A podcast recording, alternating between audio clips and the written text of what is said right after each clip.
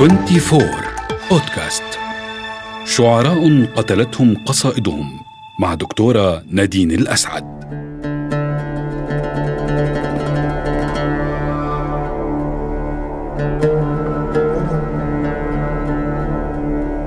هو من شعراء العصر الأموي المقدمين. كان في بادئ الأمر من القراء الفقهاء ثم غدا شاعراً مفوها.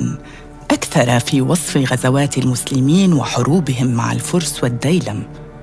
وكان فارسا شجاعا شارك في هذه الغزوات لكنه وقع اسيرا أثناء إحداها في بلاد الديلم وقد عشقته عشقته في الأسر ابنة ملك الديلم فخلصته بطريقة مدبرة. أنا دكتور نادين الأسعد تابعوني في هذه الحلقة المميزة لنتكلم عن شاعر مميز آخر قتلته قصيدته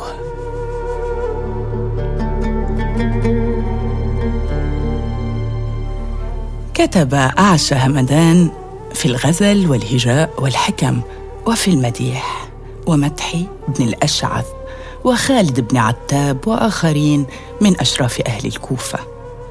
أعجب بشعره الأصمعي وعده من فحول الشعراء وشهد لشعره الآمدي. هو عبد الرحمن بن عبد الله بن الحارث بن نظام بن جشم الهمداني الكوفي المعروف بأعشى همدان وهو من قبيلة حاشد الهمدانية القحطانية.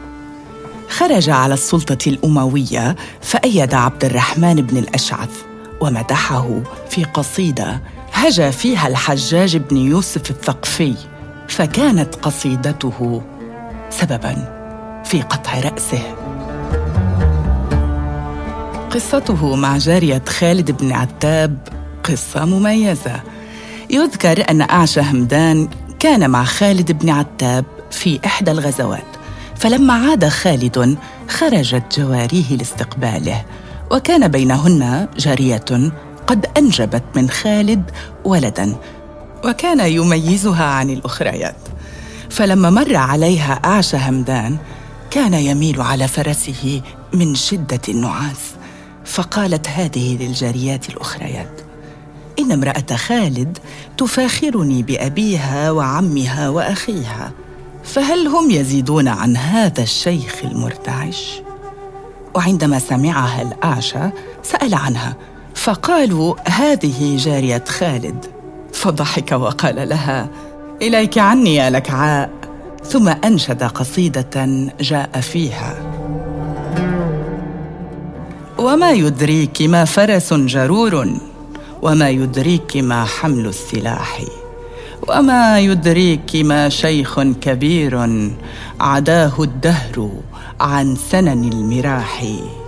فأقسم لو ركبت الورد يوما وليلته إلى وضح الصباح.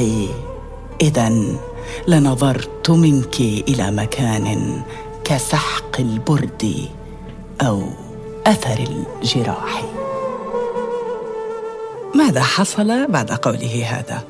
في الصباح التالي دخلت الجارية إلى خالد شاكية إليه الأعشى وقالت له والله والله إنه تجرأ عليك. وأسمعته الأبيات التي قالها الأعشى ووصفت تفاصيل شكله كي يتعرف إليه خالد.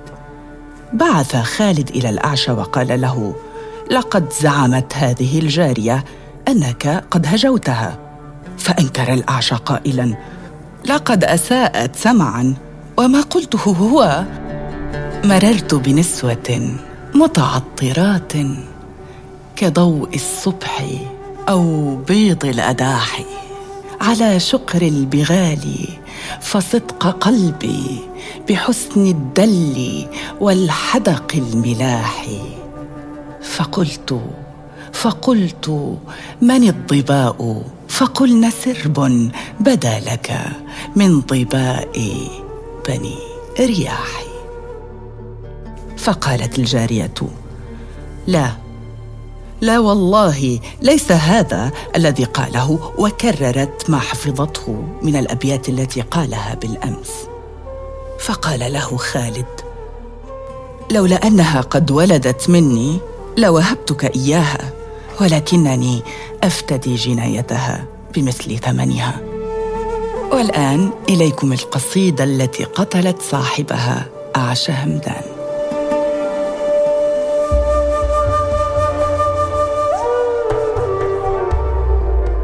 أرسل الحجاج جيشا بقيادة عبيد الله بن أبي بكر إلى سجستان لمحاربة رتبيل صاحب الترك الذي خلع الطاعة وامتنع عن دفع الخراج فأوقع هذا بجيش عبيد الله.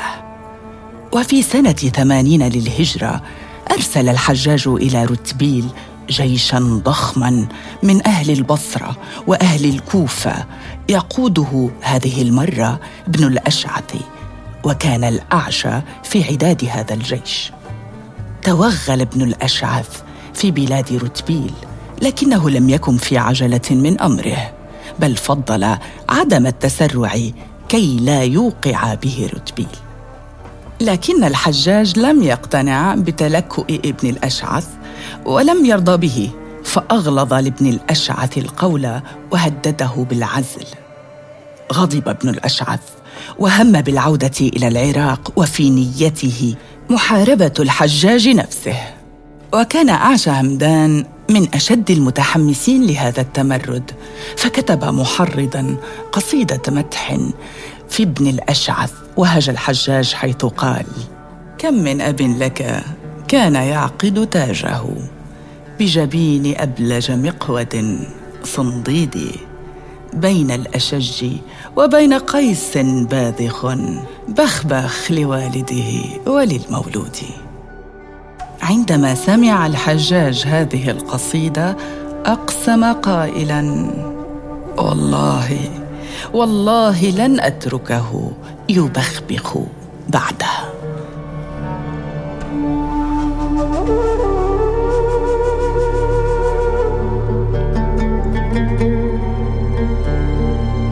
ولما أخفقت ثورة ابن الأشعث قبض الحجاج على الشاعر أعشى همدان. فقرعه لأنه مدح ابن الأشعث وحرضه على الثورة. حاول الاعشى استرضاءه بشعر مدحه فيه ومدح بني أمية وهجى فيها ابن الأشعث.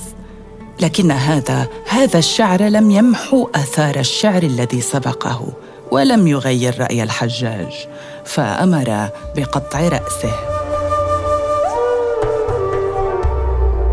ودخل أعشى همدان لائحة الشعراء الذين قتلتهم قصائدهم فقصيدته كانت أكثر من قاتلة. كانت معكم دكتور نادين الأسعد تابعوني في الحلقة المقبلة وأختتم من شعر قائلة كم فجر الحرف؟ كم فجر الحرف في الأزمان بركانا؟ والشعر يقطع مثل السيف أحيانا تغدو القصيدة بعض الحين قاتلة وناظم الشعر بعد الشعر ما كان وناظم الشعر بعد الشعر